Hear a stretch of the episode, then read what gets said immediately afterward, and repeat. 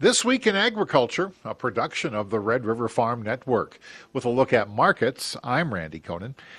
Supply and demand report out for December. Typically not a big market mover. USDA supply and demand equation really didn't change that much in this week's report.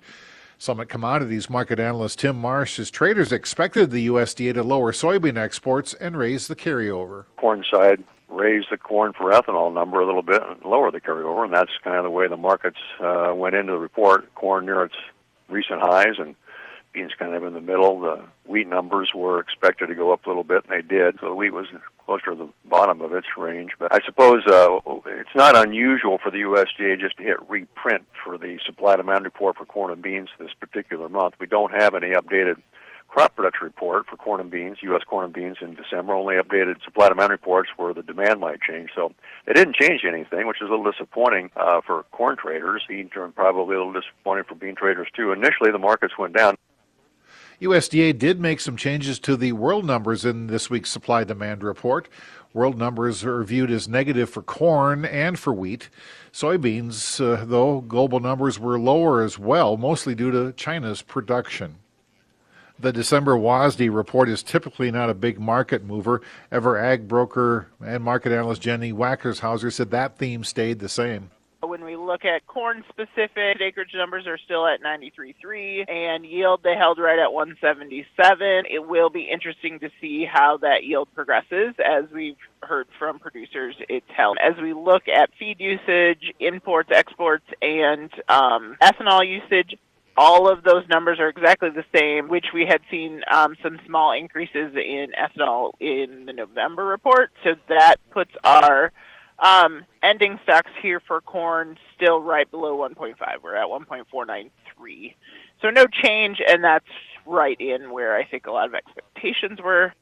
And by the end of the week, U.S. Commodities President Don Rose said the grain trade really has begun its holiday type of trading mode. And that means when we rally this market, it seems like you run out of momentum unless something big changes.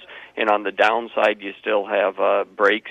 Uh, end users with the uh, ethanol margin still a dollar twenty-five a gallon strong, and uh, buying underneath the market. And the same thing on soybeans with the crush margin strong. So. Uh, call it a trading range market, waiting to, to look at South America weather here each weekend. Livestock markets ended the week strong, especially on the lean hog market. Midwest Market Solutions President Brian Hoops says the cattle market, though, pretty quiet this week. We did have, I thought, a negative news week for the cattle. Early in the week, cash trade should have been steady to $2 higher. Turned out to be about a $2 lower market, steady to $2 lower this week. Steer weights up four pounds compared to the week prior. And then we also had a marking year low in exports. And so not real positive news for this cattle market. We may set the futures back just a little bit, um, but seasonals do start to turn higher into the end of the month and beginning of the new year, so that should provide some support. Progressive Ag Marketing market analyst Tom Lilja said the lean hog market had a good day Friday. Having a very good day. The hogs, they've been searching for a short term low, uh, bringing in some pretty good buying here. They may have found that low. Uh, cutoff values, they're off about 30 cents from last week on the hogs, but overall, uh, we're just down at some pretty low levels, and they're coming in and buying it. Cattle side of it, uh, kind of the same story there. We saw marketing year low on exports this week, and uh, that that seemed to pressure it this week. But late late in the week here, they're buying it. And that's a look at markets this week in agriculture. I'm Randy Koenen. The 2021 tax year is quickly coming to an end. Now is a great time to meet with a tax professional to see if there are any final opportunities your farming operation can capture. At AgCountry Farm Credit Services, our team of tax experts specialize in all aspects of agriculture and tax policy. When you're ready to review your finances, turn to the experts in every field at AgCountry Farm Credit Services. The Red River Farm Network delivers market information, but it's more than just the numbers. We talk with traders, market analysts, weather forecasters, the people in the know. From Rugby to Benson and Roseau to Aberdeen, the Red River Farm Network covers agriculture Go online to rrfn.com to find your local Red River Farm Network radio station. Podcasts are also available online at rrfn.com, iTunes, Google Play, and Spotify. When it's important to your bottom line, you'll get the entire story on the Red River Farm Network. With a look at farm news this week in agriculture, I'm Randy Koenen. U.S. Senate has approved legislation that clears the way for an increase in the debt ceiling.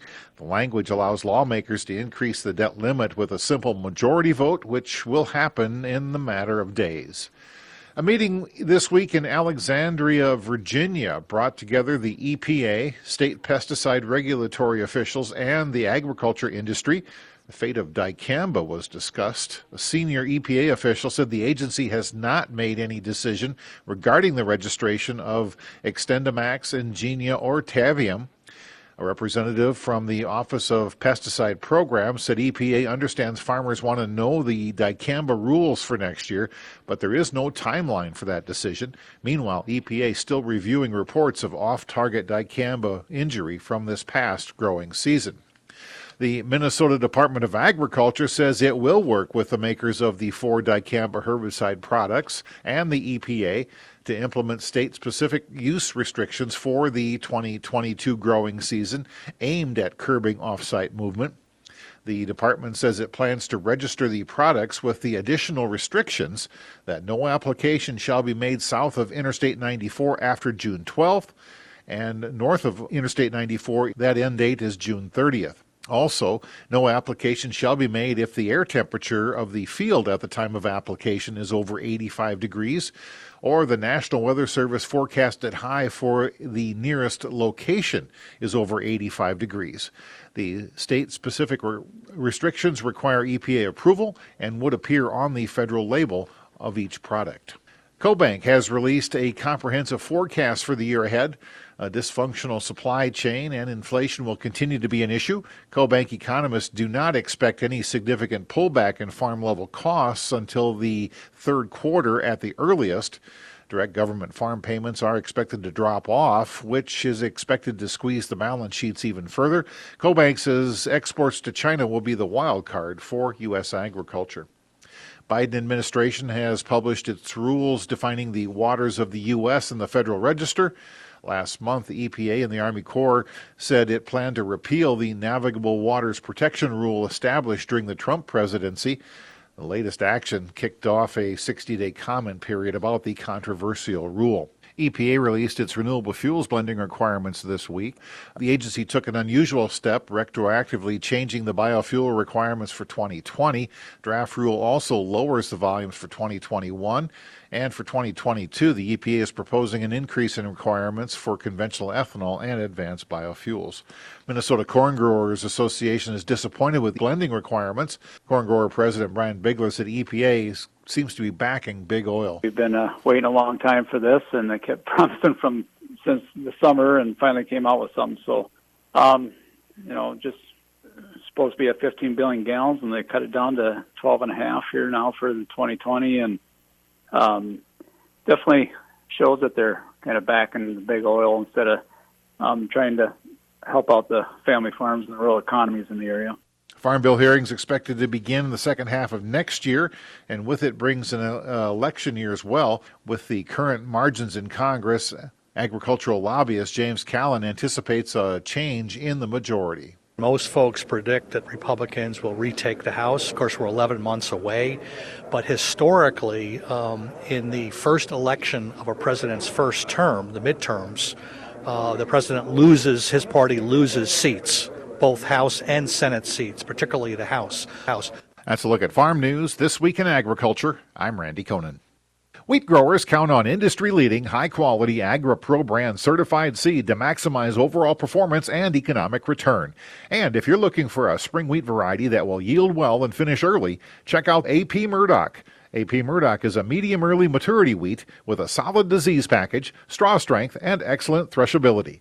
Call your local AgriPro associate to find the right seed for your acres. Find agronomic and performance data and a list of AgriPro associates at agriprowheat.com. Hello, my name is Brian Cool, and I'm the president and CEO of the Progressive Agriculture Foundation. We are committed to making farm, ranch, and rural life safer for all children and their communities. You too can help prevent a child from becoming ill, injured, or even losing their life due to an agriculture related incident. Visit progressiveag.org to learn how you can bring a progressive agriculture safety day to your community and get involved. With a look at weather this week in agriculture, I'm Sierra Doctor for the Red River Farm Network. Rains fell across western North Dakota in late October, but Syngenta Agronomy Services representative Nathan Popple doesn't think it was enough to alleviate the dry conditions. More moisture is needed as dry and as you know the extreme exceptional drought that we had um, we're still seeing a lot of that i think at least where it was exceptional we're at least still in extreme. Uh, so it's it's very dry. There's a lot of concerns that come with that. Um, a lot of issues that came up this year along with that too. So you know i always tell guys to plan for the best. Obviously if we start getting some snow we start getting some moisture you know coming through things like that that always helps and, and i think improves morale whenever you start getting but uh, it's going to take a fair amount of snow i think to re- replenish the lakes and, and the potholes and things things like that. Uh, but if we can get some subsoil moisture to at least get us started well this year, and then hopefully we just get some rain coming through the year. Popple says several farmers are waiting to make acreage decisions. There's good commodity prices. There's also high fertilizer prices. And then we've got the dry situation. You know, the dry situation also throws into the wrench of, you know, do we have different carryover concerns that we wouldn't normally have? And so those are all things that I think farmers are thinking about and trying to consider. I certainly say to anybody that might have been thinking about pressing or pushing a rotation, um, not to do that, to make sure you completely follow what the label says to a letter when it comes to rotation this year. World Weather Incorporated expects a ridge to build over Argentina, bringing warmer and drier conditions to northern Argentina and southern Brazil. Portions of southern Brazil and northern Argentina have already been experiencing some minor crop stress due to dry conditions.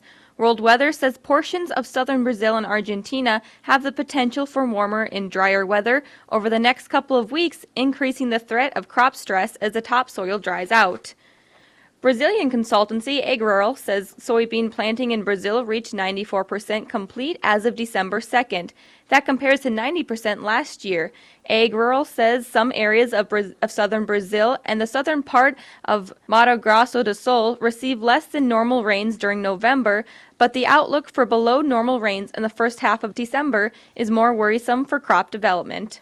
High quality spring wheat continues to see very good demand. North Dakota Wheat Commission Administrator Neal Fisher says export demand for spring wheat remains very strong. Yeah, we had some really good luck in, in, in some of our, our growing customer countries where they just stuck with us on the spring wheat. And of course, it was at a relative bargain when that marketing year started. So we saw we saw a new high in, in the Philippines where there, you know they, they racked up 70 million bushels of U.S. spring wheat this year.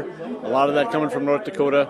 But in, in Vietnam, in Taiwan, in China came back in, in a big way for us as well. So there's a lot of growth potential there yet. Fisher expects continued demand from Asia Pacific nations. We think in the in the in the upcoming trade uh, discussions, we need to be working more on Indonesia and some of the rest of South Asian countries where there's a lot of potential that needs a good look. And it's right now actually things are kind of moving a little slowly in trade policy area, and we'd like to see that stepped up. But I, I think we'll make some progress. Barley supplies are tight following the dry growing season in North Dakota and Minnesota. Anheuser-Busch agronomy manager Nikki Zarodka says there will be enough barley to get through the year for brewing, but rebuilding inventory will be a priority for 2022.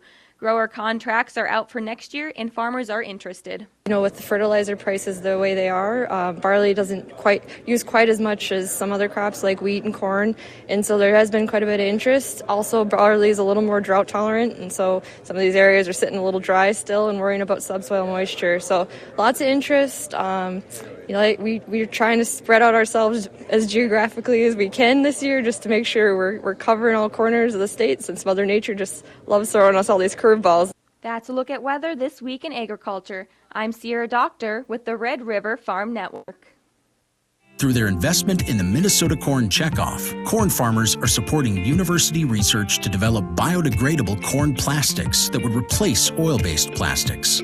Using Minnesota grown corn to create a better plastic delivers not only environmental benefits, but a huge potential new market for our state's corn crop, boosting demand and on farm profitability. Want to learn more?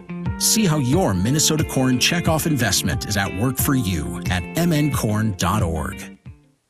At a time when misinformation is all too common on social media, we take great pride in bringing you the news that matters that impacts your family, news you can trust. Local broadcast journalists bring you the facts, covering the stories breaking in our community and across the globe. Text radio to 52886 and let Congress know you depend on local journalism. This message furnished by the National Association of Broadcasters.